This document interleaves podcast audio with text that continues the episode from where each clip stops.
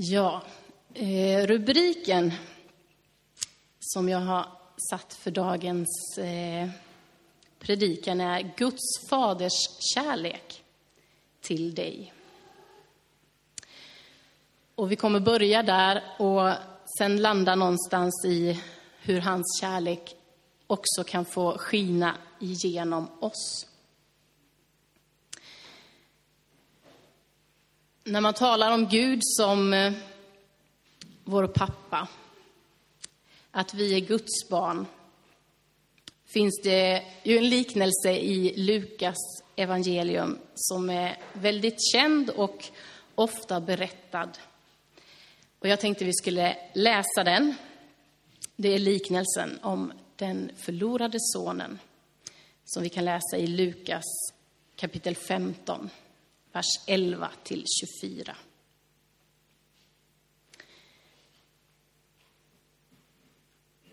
Han sa, en man hade två söner. Den yngste sa till fadern, Far, ge mig den del av förmögenheten som ska bli min. Då skiftade fadern sin egendom mellan dem. Några dagar senare hade den yngste sonen sålt allt han ägde och gav sig iväg till ett främmande land. Och där slösade han bort sin förmögenhet på ett liv i utsvävningar. När han hade gjort sig av med allt blev det svår hungersnöd i landet och han började lida nöd. Han gick och tog tjänst hos en välbärgad man i det landet och denne skickade ut honom på sina ägor för att vakta svin. Han hade gärna velat äta sig mätt på fröskidorna som svinen åt, men ingen lät honom få något. Då kom han till besinning och tänkte, hur många daglönare hos min far har inte mat i överflöd och här svälter jag ihjäl. Jag ger mig av hem till min far och säger till honom, Far, jag har syndat mot himlen och mot dig. Jag är inte längre värd att kallas din son. Låt mig få gå som en av dina daglönare. Och han gav sig av hem till sin far.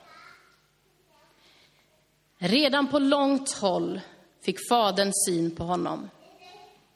Han fylldes av medlidande och sprang emot honom och omfamnade och kysste honom. Sonen sa, Far, jag har syndat mot himlen och mot dig. Jag är inte längre värd att kallas din son.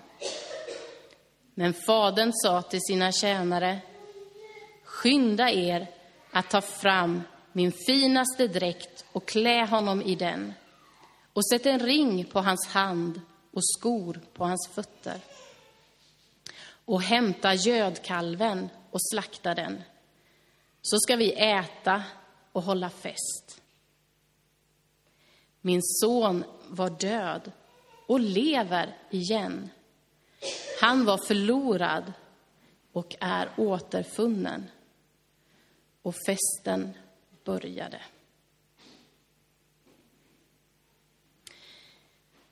Igår firades det ju valborg runt om i vårt land.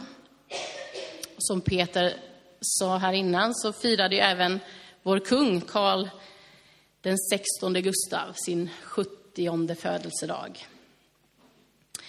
Och under en av alla festligheter för honom i helgen så höll hans dotter, kronprinsessan Victoria, ett tal till sin pappa. Eh, och jag läste det talet i en blogg som jag brukar följa. Och jag tänkte jag skulle läsa bara några rader från det talet för er. Eh, så här sa hon då. I ditt tal efter tsunamikatastrofen sa du att du vet vad det betyder att inte ha en pappa. Jag vill i min tur säga till dig, jag vet vad det betyder att ha en pappa. En pappa som tjänar som förebild och stöd. Rakryggad och erfaren är du en källa till lugn och trygghet, tillit och värme. Kungen förlorade ju sin far tidigt, strax innan han eh, blev nio månader. Eh, och han är inte ensam om att inte ha en jordisk far. Men det finns en far för oss alla människor som vill vara den här källan till lugn och trygghet och tillit och värme för oss alla.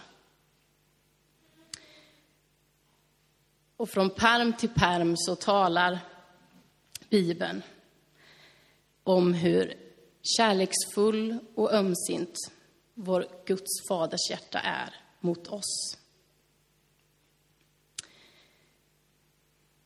För ungefär en månad sedan nu så predikade jag om att lita på Gud. Att lita på hans villkorslösa kärlek till oss. Och vi ska läsa några fler bibelord här nu. Från Jeremia kapitel 31 och vers 3.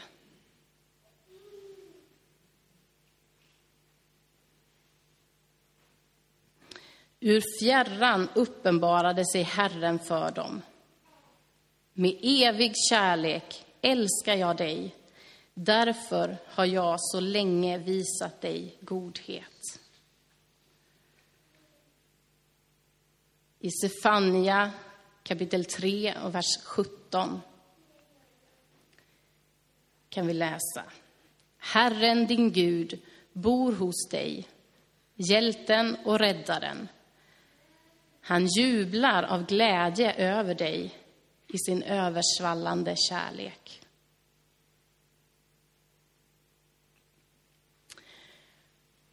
Och i Romarbrevet kapitel 8, vers 15 till 16. Ni har inte fått en ande som gör er till slavar så att ni måste leva i fruktan igen. Ni har fått en ande som ger söners rätt så vi kan ropa Abba, Fader. Anden själv vittnar tillsammans med vår ande om att vi är Guds barn. Och vi ska även läsa den hundrade salmen. Psalm 100.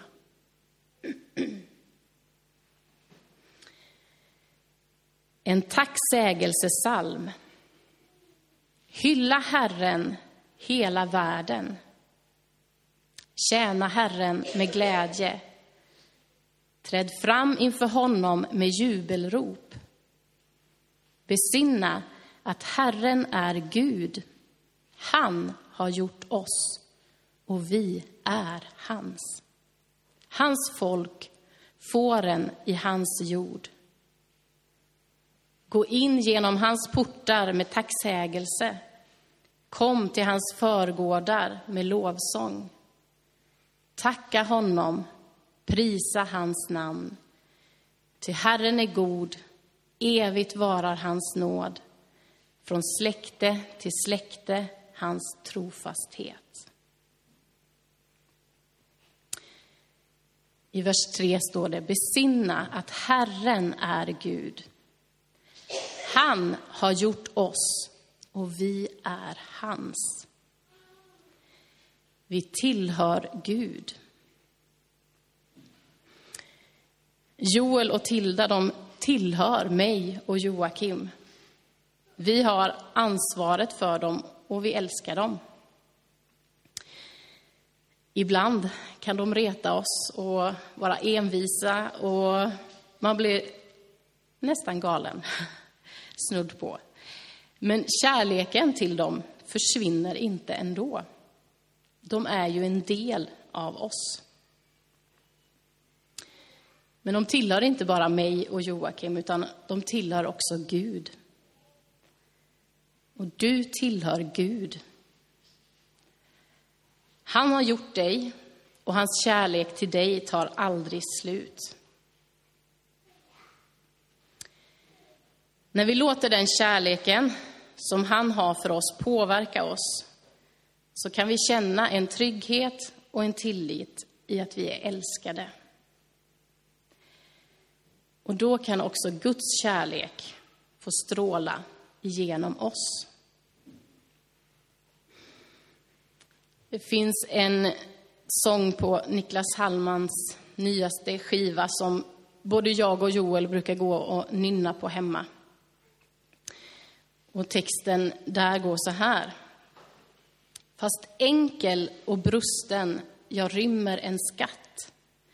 Mitt verkliga värde är outforskat. En strimma av evighet fick jag av dig. Skatten i lerkärlet, Kristus i mig. Kristus i mig, Kristus i mig. Skatten i lerkärlet, Kristus i mig. I Andra Korintierbrevet, kapitel 4, vers 6-7, läser vi. Till Gud som sa, ljus ska lysa upp ur mörkret, har lyst upp mitt hjärta för att kunskapen om Guds härlighet som strålar från Kristi ansikte ska sprida sitt ljus. Men denna skatt har jag i lerkärl för att den väldiga kraften ska vara Guds och inte komma från mig. Jag ska läsa en eh, liten berättelse ur den här boken. Det är aldrig kört. Och den heter Det spruckna vattenkruset. Det var en gång en man som hade två vattenkrus.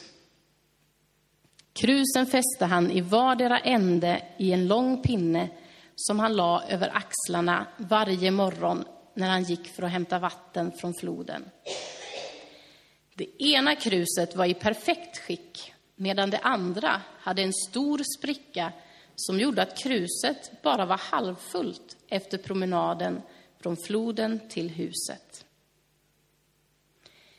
En dag, när mannen höll på att fylla kruset i floden, kunde det spruckna kruset inte vara tyst längre.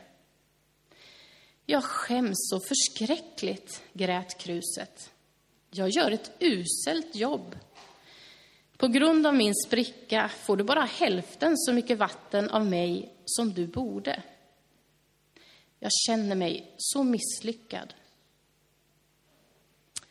Jag visste inte att du kände så här, svarade mannen bekymrat. Men gör mig en tjänst. På vägen tillbaka till huset, titta då noga på vägen. När de kom tillbaka till huset frågade mannen, lade du märke till de vackra blommorna vid vägkanten? Ja, snyftade kruset. Lade du märke till att de bara växte på din sida av vägen? Du förstår, jag har alltid vetat om din spricka. Därför planterade jag blommor vid vägkanten som du har vattnat varje dag. Om du inte varit som du är skulle jag inte varje dag kunna plocka blommor och sätta på bordet. Utan din spricka skulle både vägkanten och huset sakna denna blomsterprakt.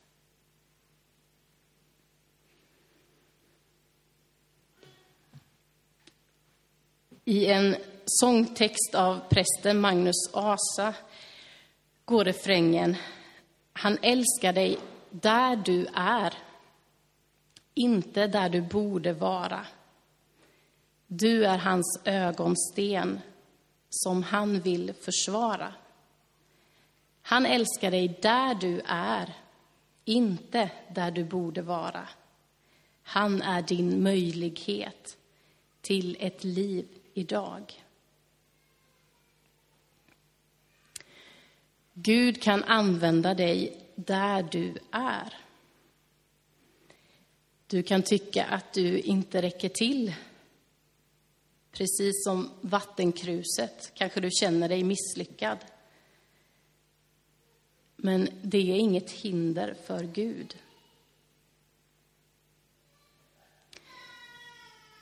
I Andra Korintsebrevet 12 och 9 står det. Men han svarade, min nåd är allt du behöver.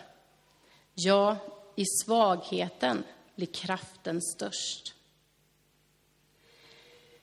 I svagheten blir kraften störst. Vi får vara vittnesbörd med våra liv. Och Gud kan använda oss där vi är.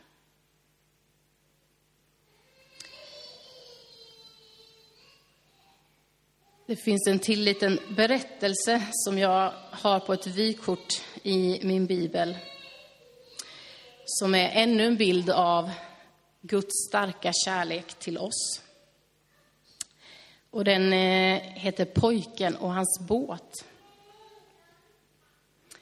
För många år sedan hörde jag om en pojke som hade lagt ner mycket arbete på att göra en liten båt. Han skulle leka med den i ån som rann bredvid där han bodde. Ivrigt arbetade han för att få den så fin som möjligt. Slutligen satte han på segel och fäste ett långt snöre på en krok i fören. Glad i hågen gick han till ån för att pröva sin fina båt. Oh, vad det var roligt! Det var blåsigt och båten fick god fart. Då hände plötsligt det som inte fick hända. Pojkens lilla hand tappade greppet om snöret och båten gled utom synhåll. Gråtande sprang han hem till sin mamma som försökte trösta honom. Och hon lovade honom en resa till den närbelägna staden om några dagar. När de kom dit gick de omkring och tittade i de olika skyltfönstren. Och helt plötsligt ropade pojken. Mamma, där är ju min båt. Det var i en affär med begagnade varor. Någon hade hittat hans fina båt och gett den till second hand-butiken. De gick så in i affären och bad att få köpa båten. När pojken ömt höll båten i sin famn sa han, nu är du i alla fall min. Först har jag gjort dig, sen har jag köpt dig.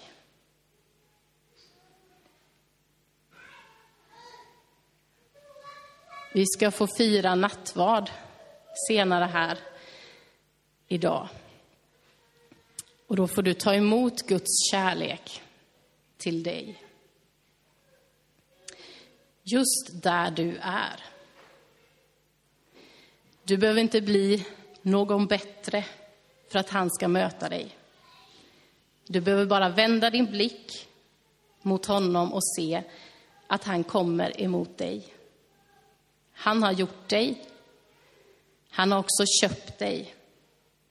Och han vill lysa igenom dig.